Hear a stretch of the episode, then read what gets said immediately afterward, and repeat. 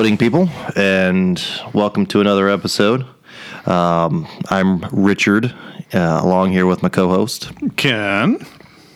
Today we got a good one. Um, out in theaters now. An amazing sequel, follow up to a great movie from a little bit ago.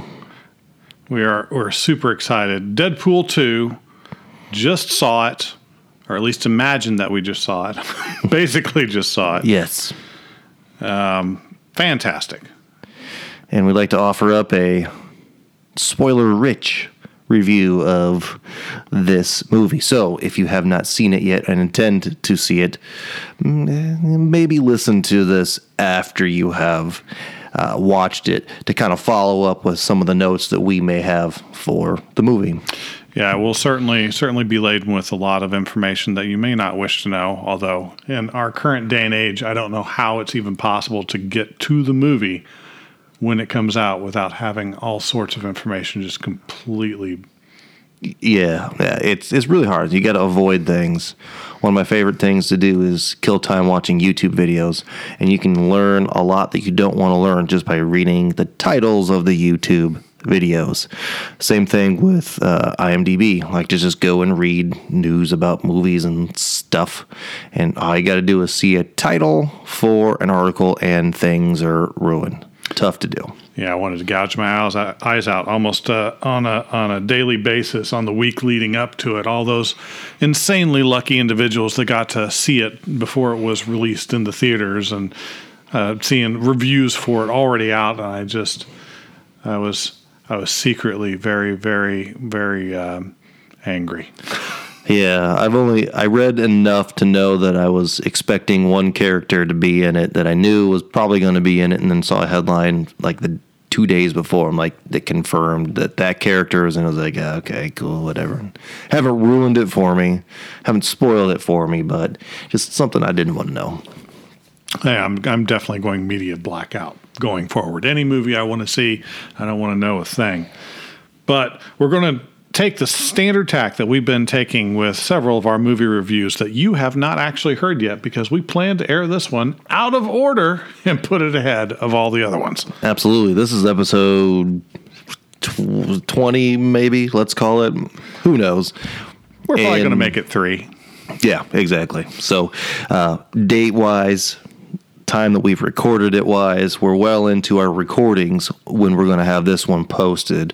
Uh, but Ken's here with a little information on how we've been doing our little grading scale, let's call it, for the movies. Absolutely. We're trying to keep this as simple as possible and harken back to the days when you were in high school. And if you're still in high school, harken back to last week when you were still in high school. Uh, grading on a 100 point scale, trying to be semi scientific in the same way that, uh, I don't know, uh, imagine your favorite fake scientists are scientific, but dividing it into just a handful of categories. We're going to divide it into cast, which can, which can have up to 20 points uh, assigned to it, director, which will have up to 20 points, costume and props, which can have up to 10 points, location can has, uh, have up to 10 points, uh, cinematography can have up to 20 points, plot and writing for up to 20 points, adding up to a total of 100 points, and then the potential for bonus if we just feel that there's something that didn't quite fit into those categories or that we just want to give extra props to to the movie in general. Yeah, and I kind of like to throw in a little bit too. When I look at movies, a lot of times like to figure out is this movie one okay like should you pay money to watch this in the theater? Um, should you pay money to buy and own this movie? Should you pay money to rent this movie? Or should you just you know hang out and wait for this to show up on netflix? Or maybe if you have hbo showtime already just wait for it to pop up on one of those movie channels and watch it when it's already in rotation on there I'm always firmly a believer of definitely supporting the uh, the movie industry and in any way that uh, is possible because it brings us so much joy and sometimes uh, more than that. And it's just a it's a it's a great way to to make sure that we keep getting our, our high quality content. As they always say your dollars determine exactly what the industry is going to produce and it tells them what works and what doesn't. So yeah, flirtations on wonderful movies, not quite heading to the movie theater. heading straight home so that you could see them slash go to the movie theater. You know, there's some things that are potentially going to be ruining the movie theater, but I don't think that's ever going to go away. I certainly hope not. I definitely prefer sitting in the movie theater with a large group of individuals, hearing their reaction, listening to them snore on occasion. I guess no, not really, but uh, definitely I love I love being in the in the theater and just kind of having that kind of group experience. You just can't get that at home. That's true.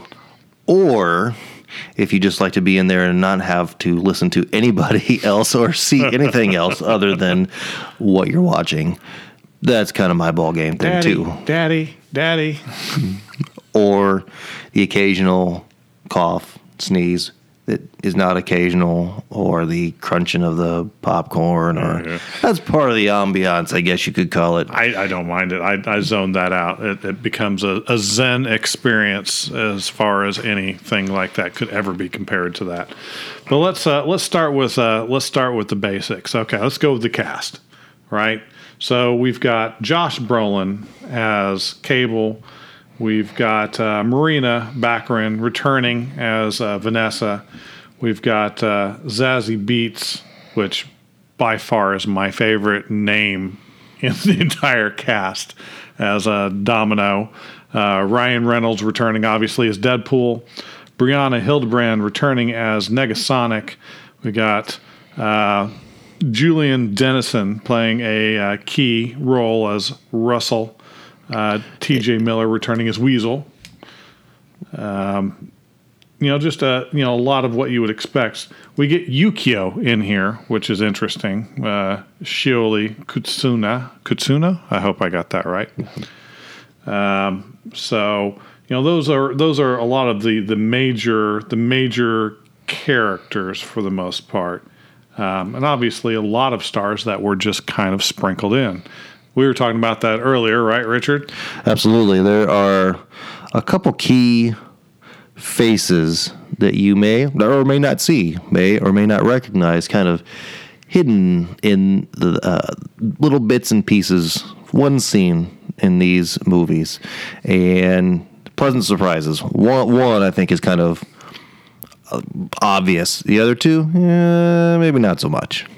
Definitely, definitely. It's a, a blink and you miss it, almost as if almost as if you were maybe cutting together film and inserting bits of film that weren't supposed to be in there and in preparation for going to the fight club.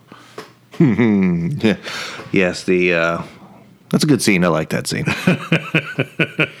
yeah, so we we're talking about uh, one of the little. We, we know all the faces, we know all the casting in it, but one of the behind the scenes. If you've watched this movie, I'm sure you recognized uh, one of the members of X Force was a cameo. Uh, it was Vanisher, and it was Brad Pitt. And if you didn't recognize that as Brad Pitt, then you, you It's forgivable. it- It it's forgivable. It was real quick. It was real quick. It was a post production ad. Vanisher was never supposed to have a face. They decided in spring, and uh, I guess technically it's still spring, but it, this was a real quick add in to the movie. So any That- bonus points that you can get like that, like that, that might be discussion for the end, right? Bonus points, but Yeah. that's a pretty solid little cast yeah. ad in the end. Uh, you know, I, I love Brad Pitt in anything. This may be one of his best acting performances. one of his shortest acting performances. Classy.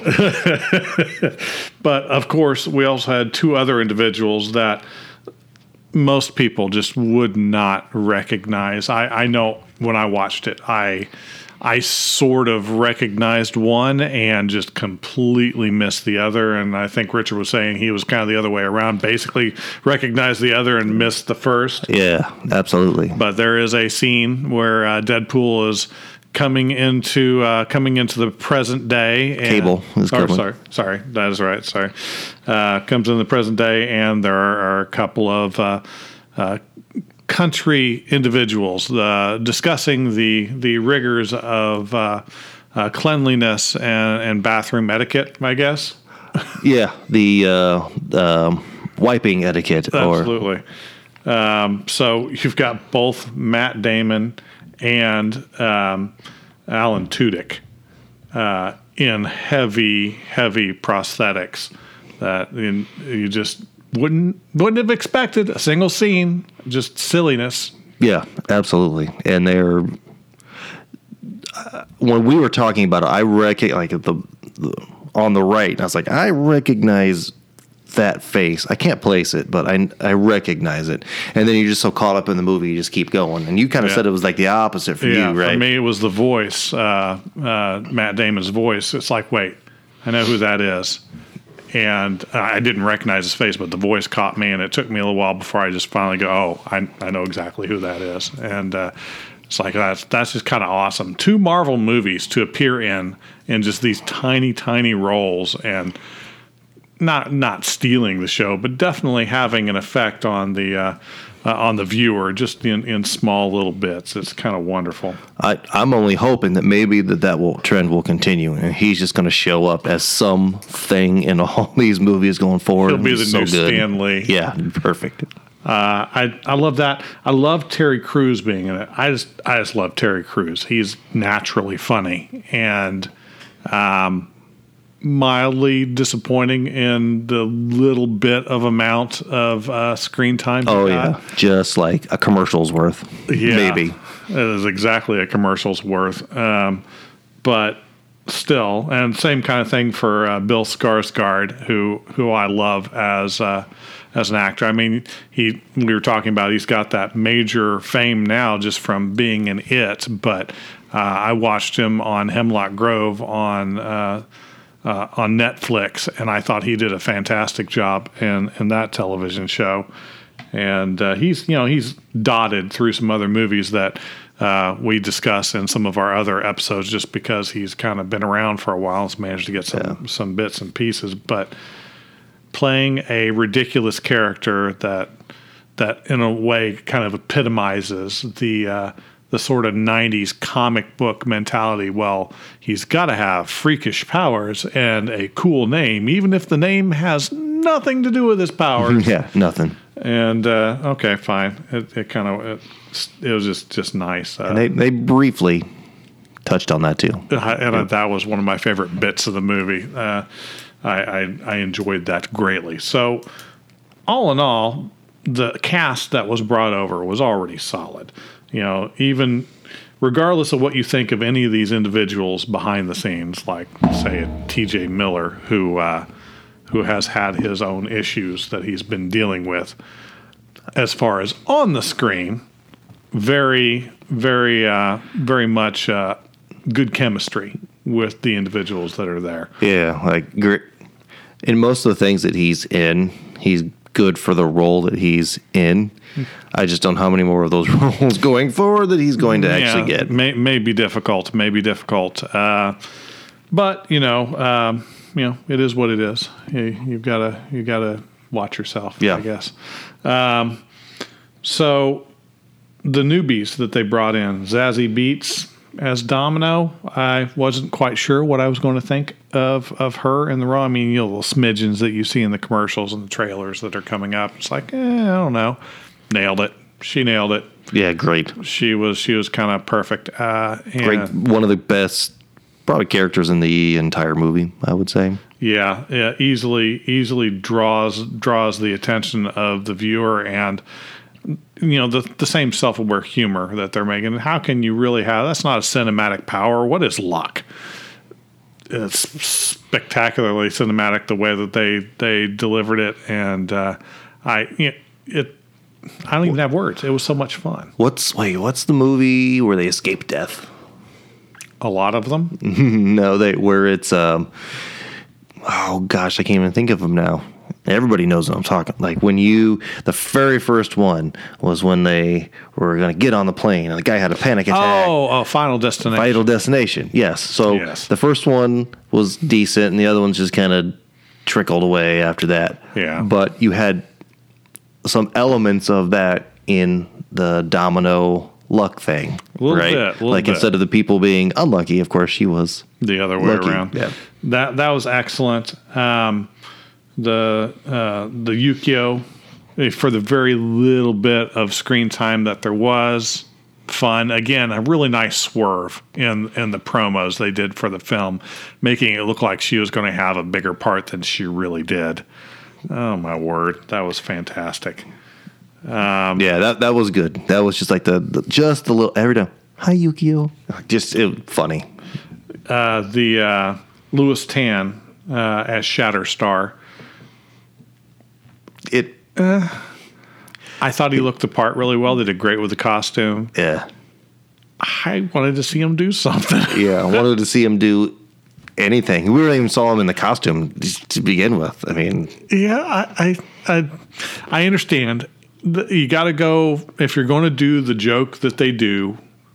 You you have to not pull any punches, and they didn't. But still, come on. yeah, like that been so whole that whole storyline, the whole side storyline that they could do with that, I'd be down. I think it would be fun. It's just hard. I think it's it'd be hard to put that in a, in a movie. Well, and then that's fine. You know, nobody wants to see Mojo in any sort of a, a CG No, anything. no. that's disgusting.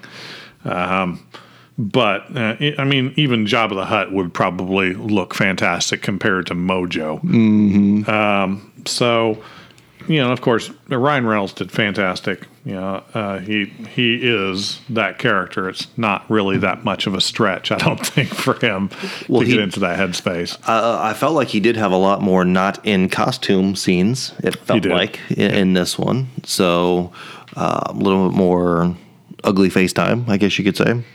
Well, yeah, but uh, maybe it's just me. But it seems like they toned down the uh, the makeup on his his scarring, his facial scarring.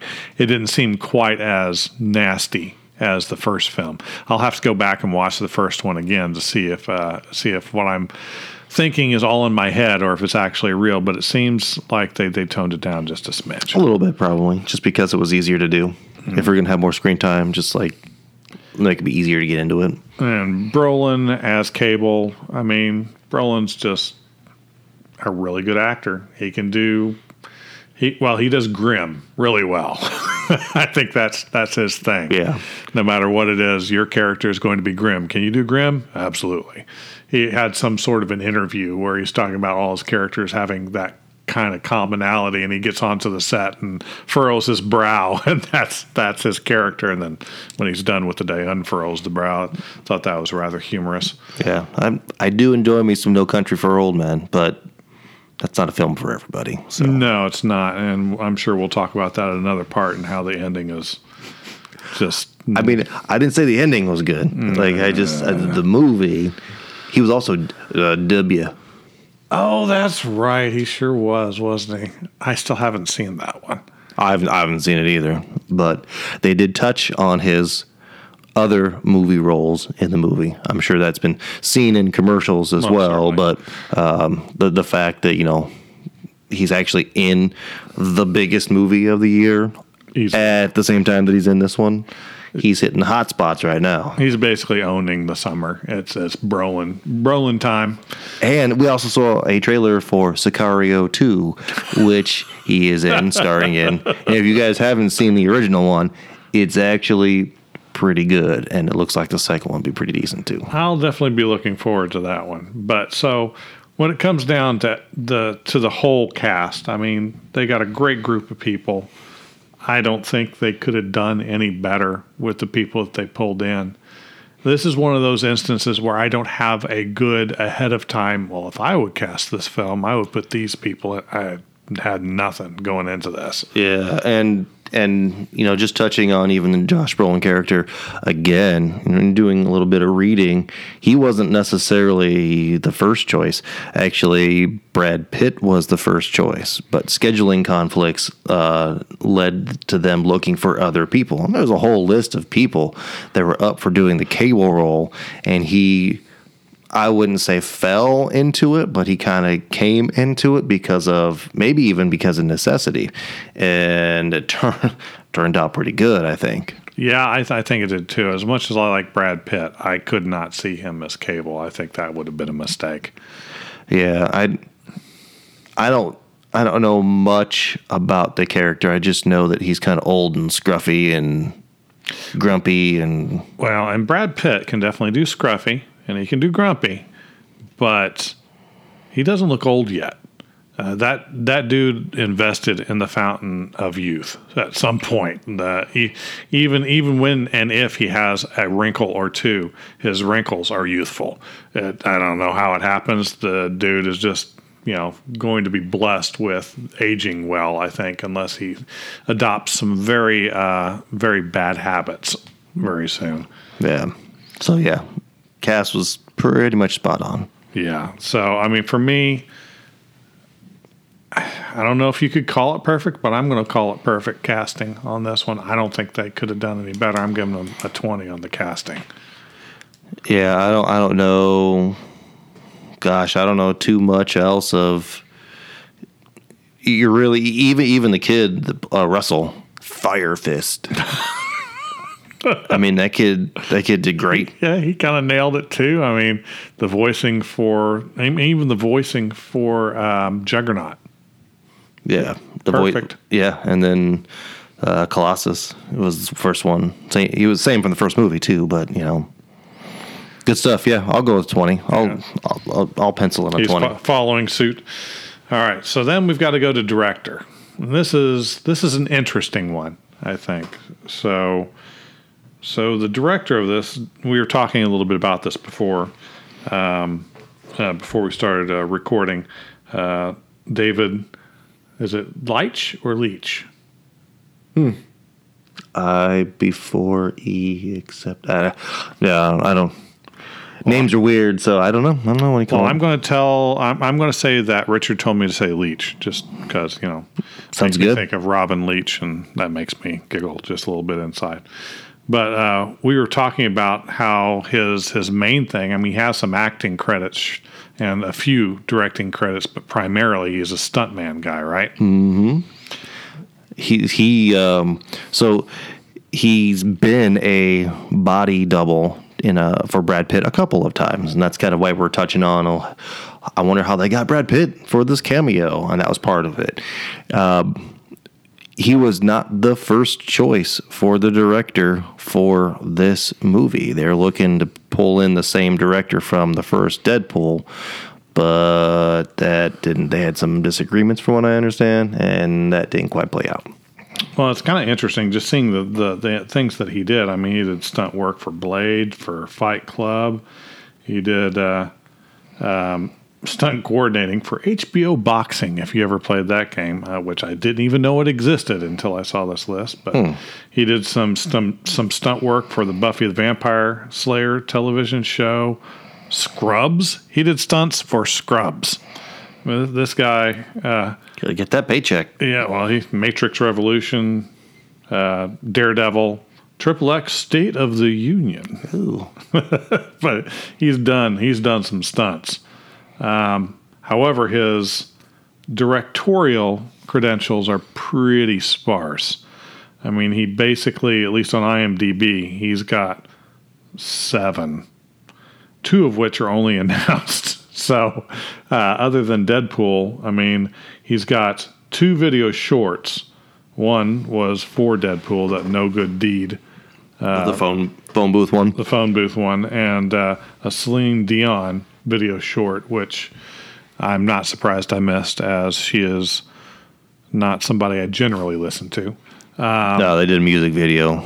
Uh, Yeah. and then you've got Atomic Blonde, which I meant to watch and just never got around to. Oh, he directed that one. I hear, Yeah. hear good things. It's on HBO right now. Yeah, it's it, that's kind of right up my alley, kind of a, a movie, and I've been intending to watch it. And he's uncredited directing John Wick, which I'm not entirely sure what that means. I wonder if that means he directed certain aspects of it. Well, if he's done a lot of stunts, that's mm-hmm. probably a fairly stunt heavy movie as far as, you know, like people going through doors and windows and people dying and stuff like that. So I wonder if he had a lot to do with that portion of it. Just a guess. I don't know. So, how do you think he did in doing what the director is meant to do, uh, getting the the actors to give the performances that they're supposed to give, and making sure that the film flows to to to face the story the way that it's supposed to? I, I mean, when it comes to a story like this and acting like this, the stuff just kind of lays out in front of you a, a little bit, and I feel like when you had Ryan Reynolds being a, a strong hand to say in what actually goes on in this movie from a producing standpoint, that you come out you, honestly, and this is I don't know that I don't know. You probably could have got a lot of directors, and it would have turned out pretty good too. So. Um, but I think he did good because you got to have that good mix of the action stuff, which he's got the background and um, and you got to have the comedy and you got to have like the comic book aspects of it to stay true to an extent to what people some people are looking for. So you got to have somebody who's willing to mix all those things together, and I think he did just fine. Yeah, I, I, I liked how the movie turned out. I would I, I would say that I'm extraordinarily surprised that he would have been chosen for for this particular movie just because of how successful the first Deadpool was. The first thing that I would think is, well, no matter who you get, get get a name if nothing else that that will add just that much more draw and we want to make sure we don't screw this up kind of a thing Well, if I'm not mistaken, he was one of the writers on the movie too. Hmm. So th- I think that aspect helped. maybe it was one of those things that we don't like anybody else that we've been seeing somebody needs to step up hey i'll do it you got a chance to prove himself kind of a thing Yeah. Um, well prove himself like he hadn't already done a couple of movies but still Yeah. yeah i can do it i've got some experience sort of a thing i just i would uh, i would have loved to have seen those conversations these are the things the behind the scene things that i would love to just see the little bits of how it all plays out how it, it gels together or, or falls apart and you're trying to catch the pieces and make it still work or whatever Yeah, you lose your original director for it, then what do you do? And obviously, this one worked out pretty good. Absolutely. So, while I would say that he is definitely not my my thought as a, first choice, just because of newness as a director, uh, you can't ignore how well he did. You know, wh- however much of that was him compared to the the things going on around him. So, uh, again, out of a twenty, I'd probably put him around a seventeen. I like it. Um, let's let's stick with the same number. Let's just keep it consistent for now. All right. Now, here's the interesting one, or at least the first interesting one for me. I already knew we were going to pretty much agree on the casting and, and the directing because, I mean, it's awesome. Yeah, good stuff. Um, going to costuming and props. So, there's definitely going to be a lot of carryover coming from the first movie in terms of design and theme and feel. I mean, they're not going to reinvent the wheel on the Deadpool costume. And the costuming for a standard character um, uh, that uh, Morena played isn't isn't going to be like a huge deal. Um, so I didn't see any major change with Negasonic. I mean, there's looked like there's some slight alteration. and they have free reign to do whatever they want to do on that character because there's really no basis on that anyway. yeah, uh, Colossus was the same. yeah, he was exactly the same. So really, it's more about um, more about um, well, with one one small thing. If you will remember in the movie when Deadpool gets dust all over his outfit, The gray. he was the gray. gray. Yep. that was definitely a little call. That was a to the nod comics. to the to what is his X Force. Yes. Yep. Which I love that bit. Um, just the, the there's like 150 different little little nods and Easter eggs. But anyway, um, so it's more about more about the extras and the, the new characters that they bring in. So what do you what did you think about um, what did you think about Domino? Do you, did you ever read the X Force comics? I seem to remember you said you were more of an X Men X. Men. Yeah, I, I there was a series that they had a big crossover with. Um, it was X Men, X Force, and X Factor, and Mm-hmm. they did like a crossover for a whole bunch of months in a row. That was really Was that the extinction event? maybe it might have been. I'm thinking about the time frame you might have been reading it. Yeah, it was in the um, gosh, the early '90s, I would have said. So, I that's my exposure to them from an actual physical comic book form. Um, watch the X Men cartoons, and you get the sprinkle in of some things. You know, like they'll have an episode with Alpha Flight in there, and they'll have an episode with um, X Force, and you know those things like that. So I was familiar with Cable. Um, I always thought that Havoc was an X Force character, like a traditional X Force character, but Well, I think he, might be X started X Factor. Factor. Yeah.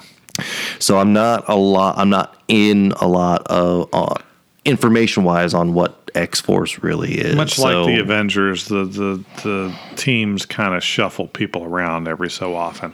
Yeah, and, But- and Domino, not a lot of background on at all. So what- so yeah, the big thing for me with Domino is originally in the comics she's very pale, um, like almost a.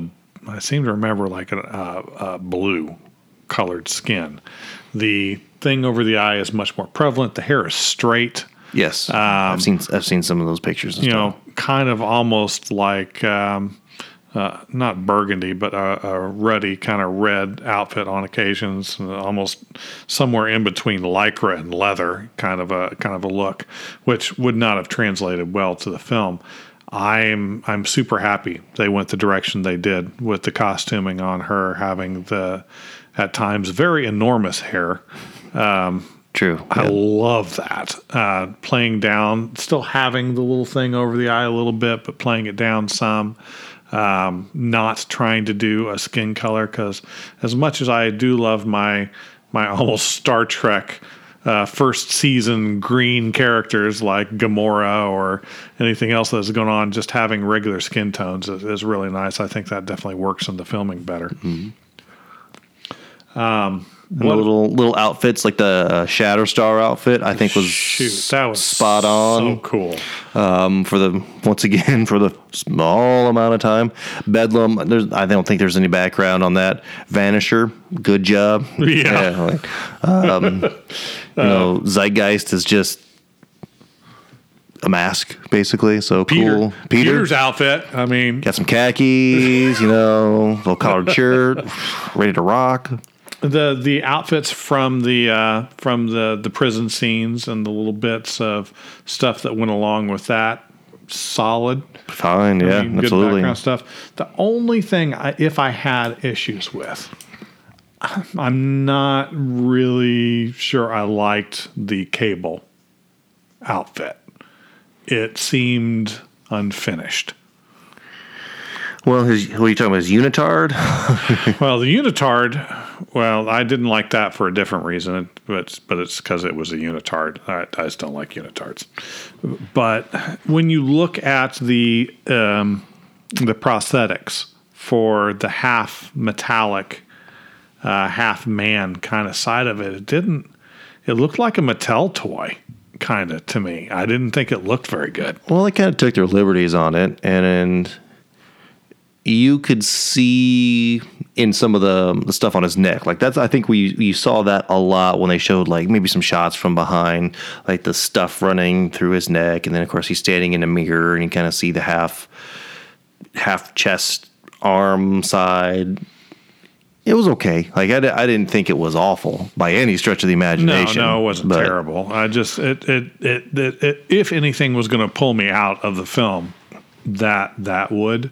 It just it just when everything else is so finished and polished, and then I see that it's like that doesn't fit. That's not nearly as good as everything else is.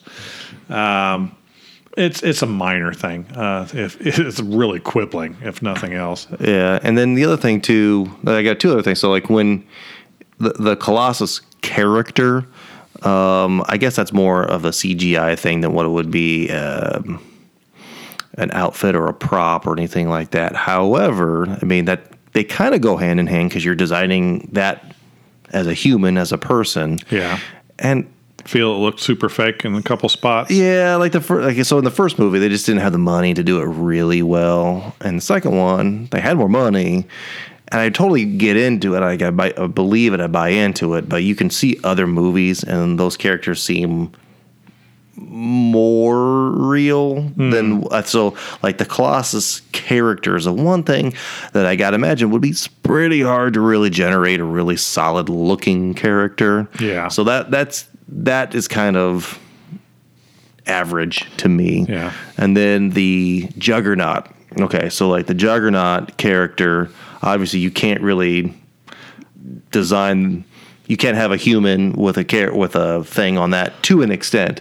Yeah, the whole burlap kind of looking outfit that he would normally wear would would would definitely not translate all that well. Yeah, and I don't know if his his helmet and his headpiece was what he had simply because he was in prison, but normally he's his head piece is red, right? Mm-hmm. And it's more polished. It's like it's it's like it's one piece. The holes are for his eyes are like everything's cut out. It's symmetrical, and in this one, it seemed like it was fashioned right? Like it was pounded together and made not like it was a finished product. So i'm wondering if that was just maybe their interpretation. Hey he was in prison. He didn't actually have his normal stuff that he would have. Who knows? It was just good to see the character be a big old burly Oh you know, yeah, he he looked fantastic in there. That that that was some good CGI, even even with the assless chaps section uh, that uh, that they went with. But uh, you know, all in all, I I, I have to say that uh, the costuming and the and the props are good. The gun, Cable's guns, very entertaining. That that whole arming sequence early in the in the film was was good and. Uh, the do-it-yourself, create your own weapon kind of a thing. That was that was solid. That was pretty good yeah. The bear was i guess necessary for plot but was kind of cheesy. Eh, Yeah. all right um, you know all you know all in all the stuff that was supposed to be important oh favorite prop the bags of cocaine. That was great. The whole lebron bit Yeah. at the end of the scene where he goes back to get get what he wants from the apartment fantastic um, you know, all in all, very, very solid. I think. Um, yeah couldn't couldn't do much more. So I'd, I'd give them probably a nine nine out of ten on that. Yeah, I'll I'll- I'll go with a nine as well. I, I didn't really see any. It, it it wasn't perfect, but like, well, no, pretty good. Yeah. Now we we proceed to talking a little bit about locations. A lot of times, locations don't play as big a role in some movies as others, and I don't really think it does in this too terribly much. I mean, there's a lot of city, a lot of city work. Uh, not, I mean, you obviously have the X Mansion briefly. Um, you have um, the uh, the other school that the kid is at, the prison. yeah, the Essex. The Essex, yeah. uh, Essex School for Mutant Reform. Kind of, kind of a nice little nod. Also, I hope that turns into something. It probably won't. Um, but if there is a, a, a weakness, if there is a weakness in this film, eh, probably location would be one of those things that it could be. None of the locations really added to me anything to the scenes, except Well- maybe the X Mansion, just because it's still funny. Yeah, the whole X Mansion scene was inside and outside because they did something. I feel a little bit outside was great. It was Yeah. fine, Uh, but there weren't really that many locations, right? So there was the the ice box, which was just a mountain. Well, okay, I get it. So that's you know it is what it is. Inside the the ice box, that was fine, right? Yeah, the little glass right. prisons like that. That wasn't that bad. Um, it was a little odd, but it was okay. and then the so the cityscapes going over the bridge that type of stuff i mean look- I mean that looks they're what they are Yeah. and then there was the interior so like the apartments the, the apartment His apartment looked great. yep and the uh, Blind Al her apartment That looked good. looked fine so that, that was really it Inside of the bar, briefly. briefly was just you know small bits. Um, the shooting was in Vancouver, so they were that's where their most of their shooting actually occurred. So when you're seeing a lot of the cityscapes in the bridge, that's Vancouver. I mean, it's uh, again, it's nothing big to complain about because it's- it's not as important in this movie. I don't think. Um, so, I mean, even though I'm not terribly impressed by the locations, it doesn't distract. And I don't think it's even really anything to dwell on because, again, none of it was all that important. Um, So I'm just going to pass this one by quick and give it a, a, a solid seven on the locations. I'll do some eights on this one. I'll I'll, I'll bump it a little higher. But the cinematography, that's where we go the opposite direction. That's where this movie is made or lost. Um, just the the combination of the way it's recorded, the angles that they're they're going to get, when to use slow mo, when to joke about lo- using slow mo, uh, you know, that sort of a thing. I think that's a, a super important aspect. Um, how did you think they did with with the method in which they filmed the filmed the movie? I, I think this one told everything how it needed to be told. Uh, I don't think I don't think this needed anything. I don't think it needed to be Clint Eastwood, No. but I don't think it needed to be Michael Bay's outlandishness, right? Well, so no. So? I, I think it was a good mix of hey, we'll show some quick here, here, here, like fight scenes, like these people aren't necessarily trained fighting people, although they have some skills for sure.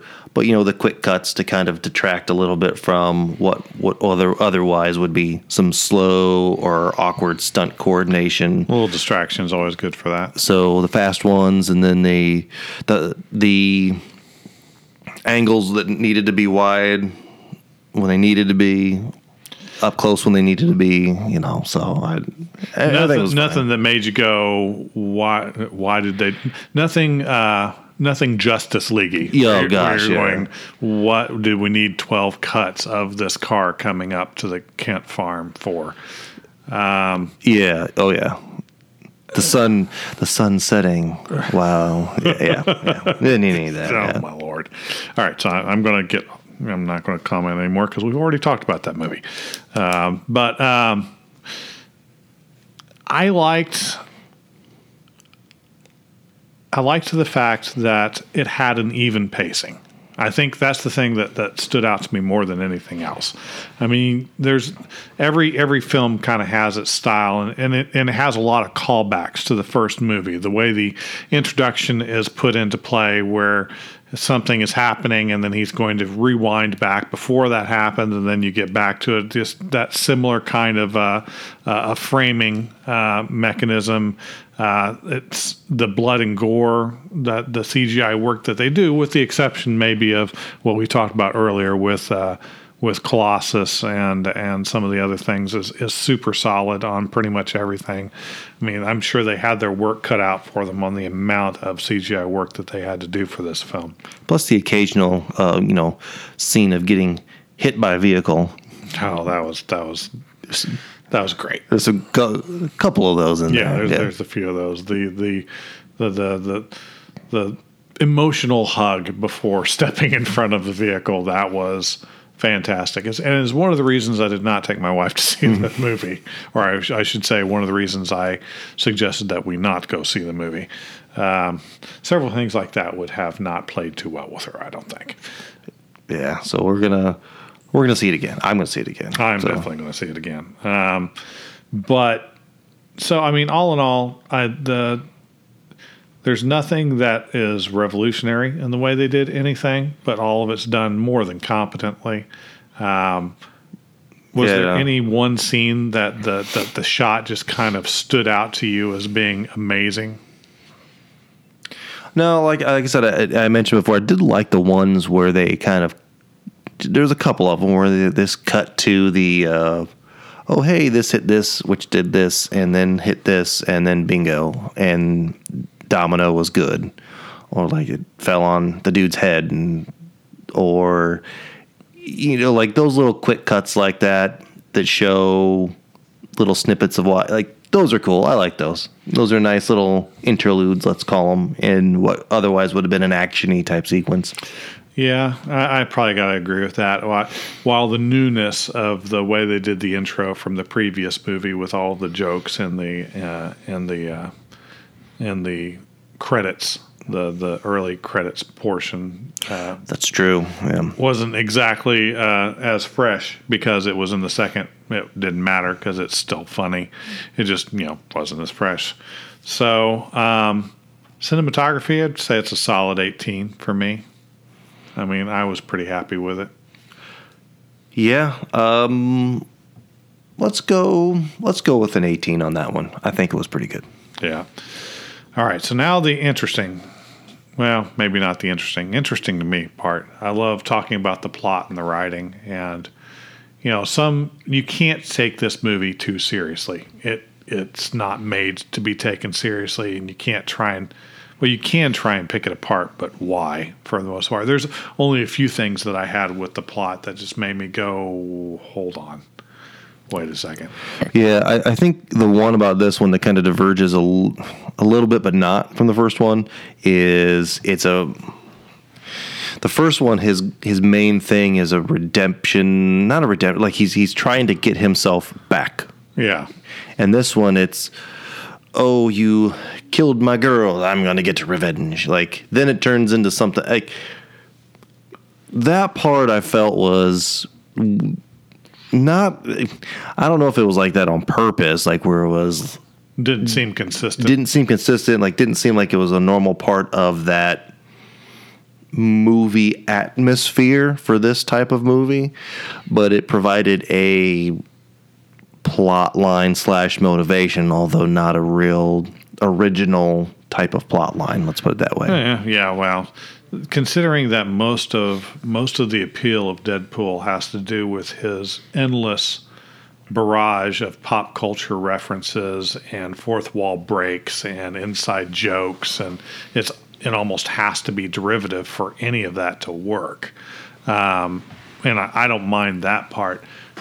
My biggest thing that I have issues with are sometimes little bits of logic that you know much like uh, talking about things that pull you out of the movie just briefly where i looked at cable's chest and i go oh, hold on. That doesn't look quite right. There were a couple instances on things that were happening in the movie where i go hold on. That doesn't make any sense. Okay so they're in they're in the prison right? All of these mutants are in this prison have the thing on their neck that um, basically negates their mutant powers. Yeah. Right? So there's that. And in maximum security, you know, we're we're hidden from seeing who's in maximum security for most of the time that it's there. And, you know, that's where they're holding the juggernaut. So, okay. They don't really touch on where his power comes from in this one. And I think that they're trying to be intentionally vague about it because making him a mutant in the third X Men movie was just a dumb idea to begin with, in my opinion, because it takes away part of what makes the character interesting in the first place. Yeah, he he's not a mutant. He's not a mutant. Now, I know that a lot of times directors want to stay away from the whole mys- mystical side of things, but I think in a way they, they, they trod the, the middle ground line right by making it seem very much that he was not a mutant, but not really saying that he wasn't a mutant at the same time. However, when he is broken out, when you know they're in transport and he breaks out, he already has his helmet on. Well, I don't know that he's ever had his helmet taken off. You mean in the, the comic books or No, no, no. In in the movie, like movie. in the cell. You know what I'm saying? Like Okay. I, I don't know, and that's kind of going back. Like, is that helmet that he has right there just the one that he has because he's in prison? You Yeah. know what I'm saying? Oh, I know Like, exactly what you're saying. But then that to me that kind of begs the question, how are they keeping him there? So if he's done correctly in my in my mind, keeping his mystical origins, he's not a mutant. That little neck thing isn't going to do anything. He didn't have a neck thing, did he? Oh, I never saw I, I it. don't. I, don't- he never. I never had that. But like his, depending on what his supposed power level is in the world that this is in, that maximum security thing is just the biggest, thickest, most gigantic steel concrete buried cave that you could possibly put someone in. except that he swung a bus. Keeping, you know, doing the whole Superman thing where he picks it up and it all stays in one piece, which I'm not certain that would happen in, in real physics. But um, you know, swings. I mean, swings his bus. So he's got, you know, if not the correct amount of strength that the Juggernaut's supposed to have, approaching that level of strength. When the kid goes in, when Russell goes in to give his lunch to the Juggernaut, and they're deciding, well, what's my, what's my code? What's our code going to be so that we know what's going on? They uh, shaving a haircut, two bits. He doesn't I mean, he, it's a loud boom that you're hearing when he's hitting the, the side of the cell. You mean the, the little metal door that's preventing the, Right. the two of them? Yeah. Right. So so he's got this tiny metal door, nothing on his neck. He's obviously not chained up because he's able to get to the food, thump around on the wall. So what's keeping him there? That's that's my whole thought. I mean, in the comics, my favorite things that I would see when he was in prison be stuff like, okay, we're not only going to just put him in a maximum security thing, we're going to tie him down, we're going to restrain all of his limbs with these massive things that are supposed to just limit the amount of movement he can have, all the strength, and then we're going to gas him too. We're going to make sure he's constantly sedated. I mean, is that is that kind of level of of uh, caution that they give, but I don't see any of that. It just it seems odd. It seems unfinished, and that threw me off a little bit. Well, maybe it's because of what you said before with the the mystic side of things. It's how do you interpret this particular character, right? Like how do you they they kept some aspect of it similar to the story because if you remember they were wa- uh, to the comics, they're walking up to the school and they're having the conversation and Yeah. they're like talking about why he has the helmet on so that his brother won't read his mind like they they paid attention to that part of it, They did. which was cool. But um, I, I guess I just like the fact that at the very least, this was more of the juggernaut that people would want to, see. Yeah, Maybe not exactly how they would want to see, but more so. It is. It is definitely closer, and it's and it's, it's kind of like uh, when we were talking at one point, talking you know some time ago when the Superman movie came out, and you know, the my best description that I could give for it is like, man, this is the best Superman movie they've made yet. Still not good, Still not but good. it's still the best one they've made. Um, uh, or that's not fair. It's saying it's not good. It's not to the level that I would have wished it was. And it seemed like everybody in that universe knew who Juggernaut was. Yes. So it wasn't it wasn't a secret. It just again it just seemed odd, just a little, just a little odd, and it, Yeah. it was enough to throw me off. Partially because of my my liking of that character so much. He's like in my top ten comic book characters. Plus, he's driving just in that transport. He's riding in that transport. Just how's he secured? How is he secured, and where is he exactly? That was the other thing I was looking at. It's like, okay, so as you're looking down the sides of this thing, each one of these criminals is in one of those mini plastic cell things that apparently can get ejected off of the side of the truck with just a flip of a switch. And when that's gone, half of the truck is gone. He is four times larger than any of these guys. I didn't see anything on any of those trucks that was big enough to hold him. Nope. But you saw it at the end when he punched out of it. I don't know. Yeah. It, It's it's a small thing. It's a small thing, but it bothered me.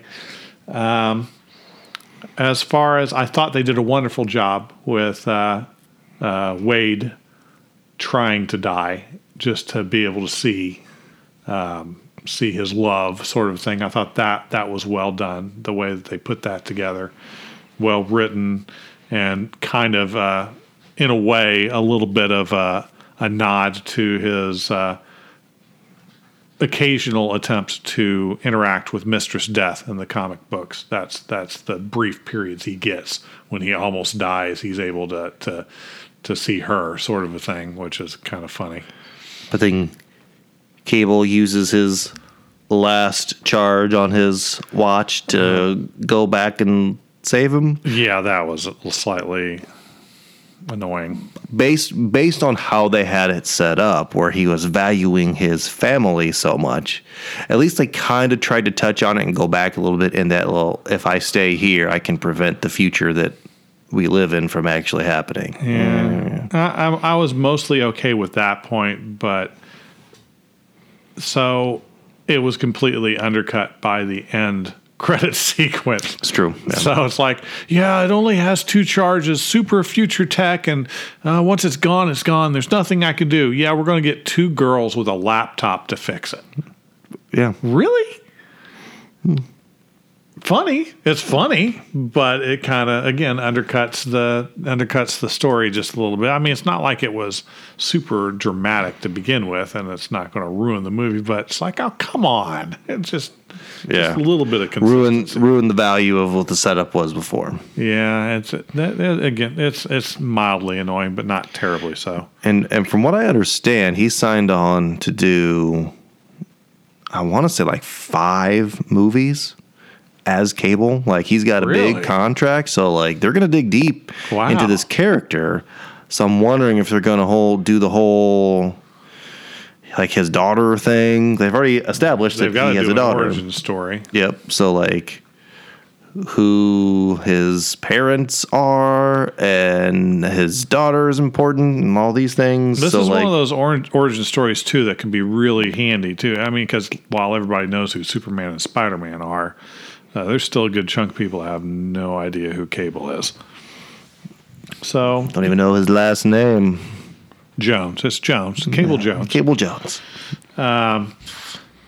you know, I mean, in in all in all, I, I I think those were my biggest problems with the plot. I mean, for the for the most part, everything else was good. It was funny. It's not intended to be anything deep, but just kind of a fun, um, a fun romp through ridiculousness. And uh, anytime uh, you know th- they get such a cast like this, it almost writes itself. I mean, for the most part, when they when they get a lot of people that can turn something or turn nothing into something uh, or turn something into something great. Uh, the, it, it's it's an easy easy. Yeah. Well, there's, on- there's only a few things that this actual movie is going to go for, and it accomplished those things just fine. So I mean, while uh, while I did have a couple of small issues with it, I'd say the plot still gets uh, a solid sixteen for me, sixteen out of twenty. Yeah, I'll buy into the 16 also. Do you want to give any bonus points to the movie? I l- I want to do bonus points simply because of the whole attitude of it. The more, to an extent, the more good guys slash bad guys you have, in if presented in an appropriate way and delivered in an appropriate way, I think the more of that, the better for me. Because there's only so much of this stuff that can put in, you can put in that makes sense and you can see and can do things. And I like the fact that they don't take it too seriously. I like the fact that they get A list actors to come in who are like, yeah, I want to do a cameo in this movie. Sure. Yeah. Like, like those little bits and pieces of things.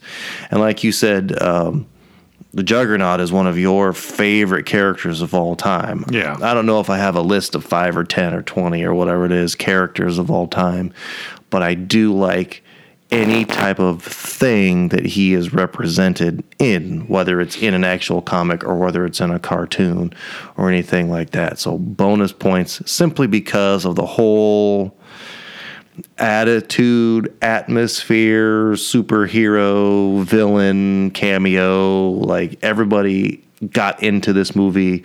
They took what they could do. They took they took the faces that they could put into this movie and they put them in without making it be ridiculous. And I I do like the fact that they at least mention from a comic book standpoint a lot of things. You know what I'm saying? Like Yeah. touched on some relevant snippets of information. The Shatterstar thing still gets me a bit, but I at least like the, the acknowledgement that, that he said, "Yes, I'm from this. I'm from the Mojo World. world," and that when he got chopped up, he exploded in green goo and wasn't blood. So like, okay, cool. I mean, they're acknowledging that part. So we'll give a bonus point for those things.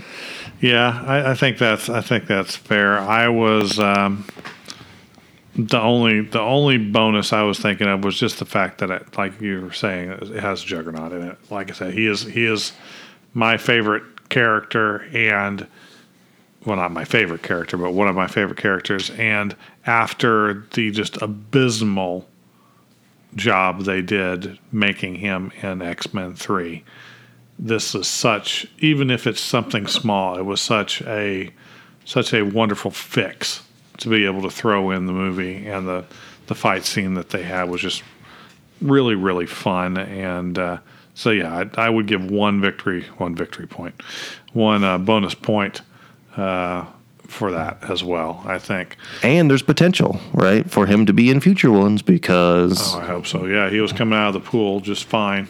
Yep. Which that's the best part. You know, all in the comic books, that was always my favorite way that people would beat him. It's like Spider Man can't beat Juggernaut. Sure, he can if he traps him in cement underneath a building. Yeah, yeah, why not? Uh, use use your brain because that that's the great thing. He's not all that bright. Um, all right, so let's see what we've got here. You have doing our our wonderful math that uh, I'm going to five plus twenty two. No, I'm just kidding. Uh, let's see. If you can't tell, this is a, a, a, late evening as we record most of our stuff in the late evening. Well, I'll, I'll at least mention too. So I, I think we both touched on earlier. Um, we're probably going to go watch this movie again in the movie theater. So when what I mentioned at the beginning when it comes to how you're going to spend your money. I think this is definitely worth seeing in the movie theater.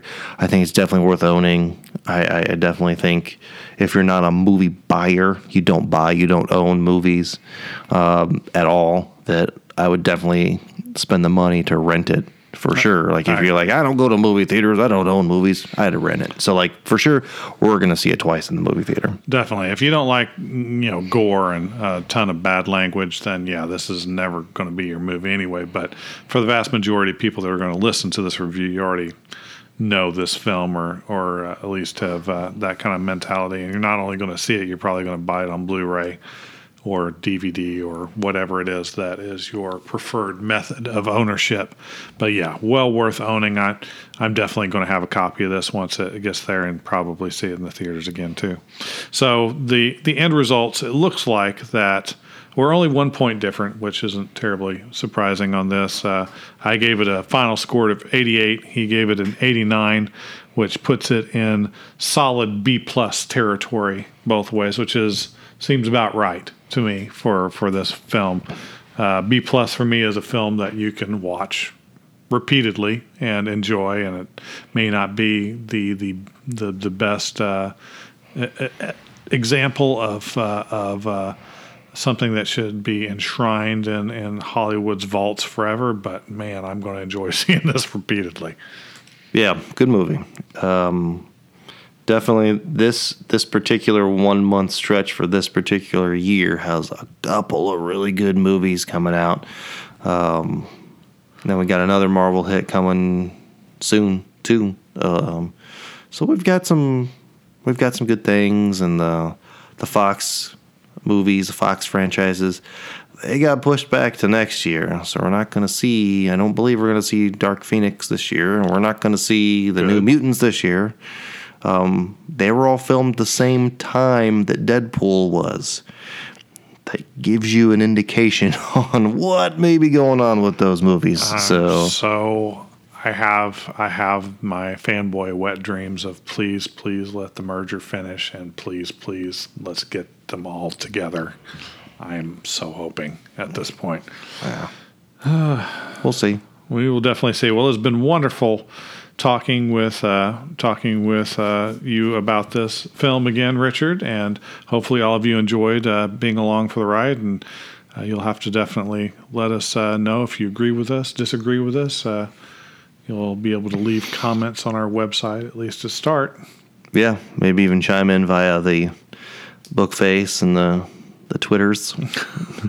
Not yet, but you know, It, it, if it if it isn't there already, it will be coming shortly. absolutely. All right, tell your friends. We'll see you soon.